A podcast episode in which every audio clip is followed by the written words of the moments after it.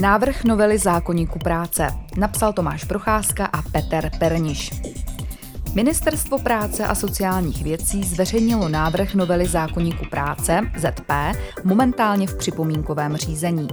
Novela má změnit například pravidla home office, dohod o pracovní činnosti a provedení práce, informování zaměstnance o pracovním poměru PP nebo doručování pracovně právních dokumentů. Ačkoliv je legislativní proces na začátku a lze očekávat úpravy návrhu, Tomáš Procházka a Petr Perniš z advokátní kanceláře AG's Law vám již teď přináší základní přehled navrhovaných změn. Práce na dálku lomeno home office HO. Nutnost písemné dohody o HO, stanovení minimálního obsahu, místo, způsob komunikace, rozsah, pracovní doba, náhrada nákladů, doba trvání dohody, zajištění bezpečnosti a ochrany zdraví při práci, včetně kontroly BOZP. Povinnost vyhovět žádosti zaměstnance pečujícího o dítě mladšího 15 let nebo těhotné zaměstnankyně o výkon práce na home office, kromě vážných provozních důvodů nebo povahy práce, která home office neumožňuje. Tito zaměstnanci budou mít následně právo požádat o obnovení původních pracovních podmínek, čemuž bude muset zaměstnavatel vyhovět, kromě vážných provozních důvodů. Možnost vypovědět dohodu o home office bez uvedení důvodu s 15-denní výpovědní dobou v případě dohody se zaměstnancem pečujícím o dítě nebo s těhotnou zaměstnankyní pouze z vážných provozních důvodů. Nařídit home office bez předchozí dohody bude možné jen pokud tak stanoví stát, například při pandemii.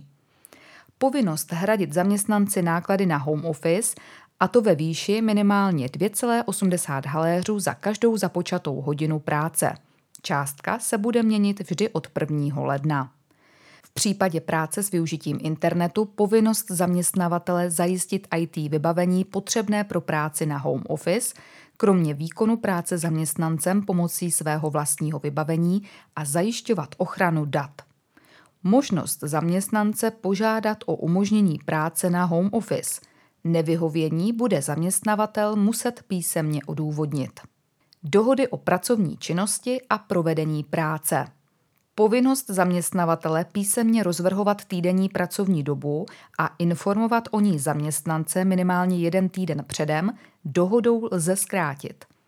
Dodržování maximálního rozsahu poloviny stanovené týdenní pracovní doby u dohody o pracovní činnosti se bude posuzovat maximálně za období 26 týdnů po sobě jdoucích místo dosavadních 52. Možnost prodloužit v kolektivní smlouvě na 52 týdnů. Nárok dohodářů na dovolenou.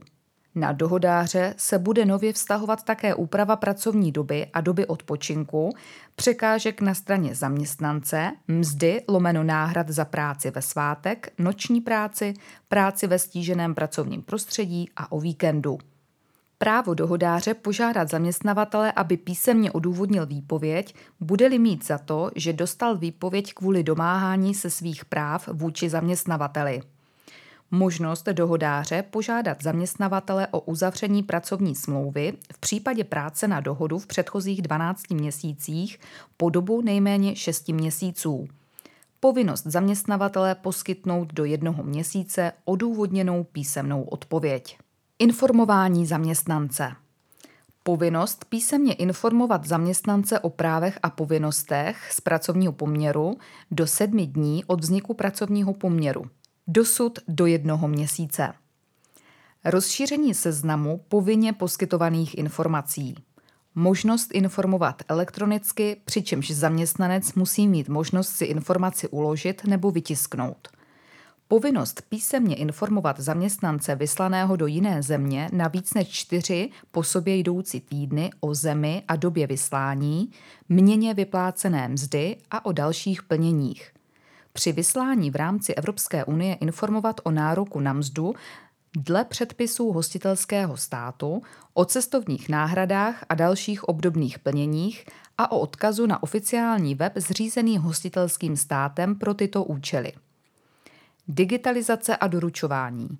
Přísná pravidla o elektronickém doručování se nově nebudou týkat vzniku a změn pracovního poměru a dohod – možnost uzavřít pracovní smlouvu, dohodu o pracovní činnosti nebo dohodu o provedení práce elektronicky, například e-mailem.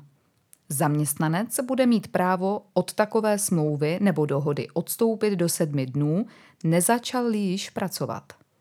Změna při doručování některých důležitých dokumentů zaměstnanci i zaměstnavateli e-mailem, zejména skončení pracovního poměru a dohod. Zůstává nutnost předchozího písemného souhlasu zaměstnance s takovým doručováním. Pokud však zaměstnanec nebo zaměstnavatel převzetí písemnosti e-mailem nepotvrdí do deseti dnů ode dne jejího dodání, považuje se za doručenou posledním dnem této lhůty obrácení důkazního břemene v některých soudních sporech. Uvedeli zaměstnanec v soudním sporu o neplatnost výpovědi, okamžitého zrušení pracovního poměru nebo zrušení pracovního poměru ve zkušební době skutečnosti, ze kterých lze dovodit, že ke skončení pracovního poměru došlo proto, že se zaměstnanec domáhal svých práv dle zákonníku práce, dle konkrétních ustanovení zákonníku práce, bude zaměstnavatel povinen prokázat, že ke skončení pracovního poměru došlo z jiného důvodu. Pro Legal One Michaela Vašinová.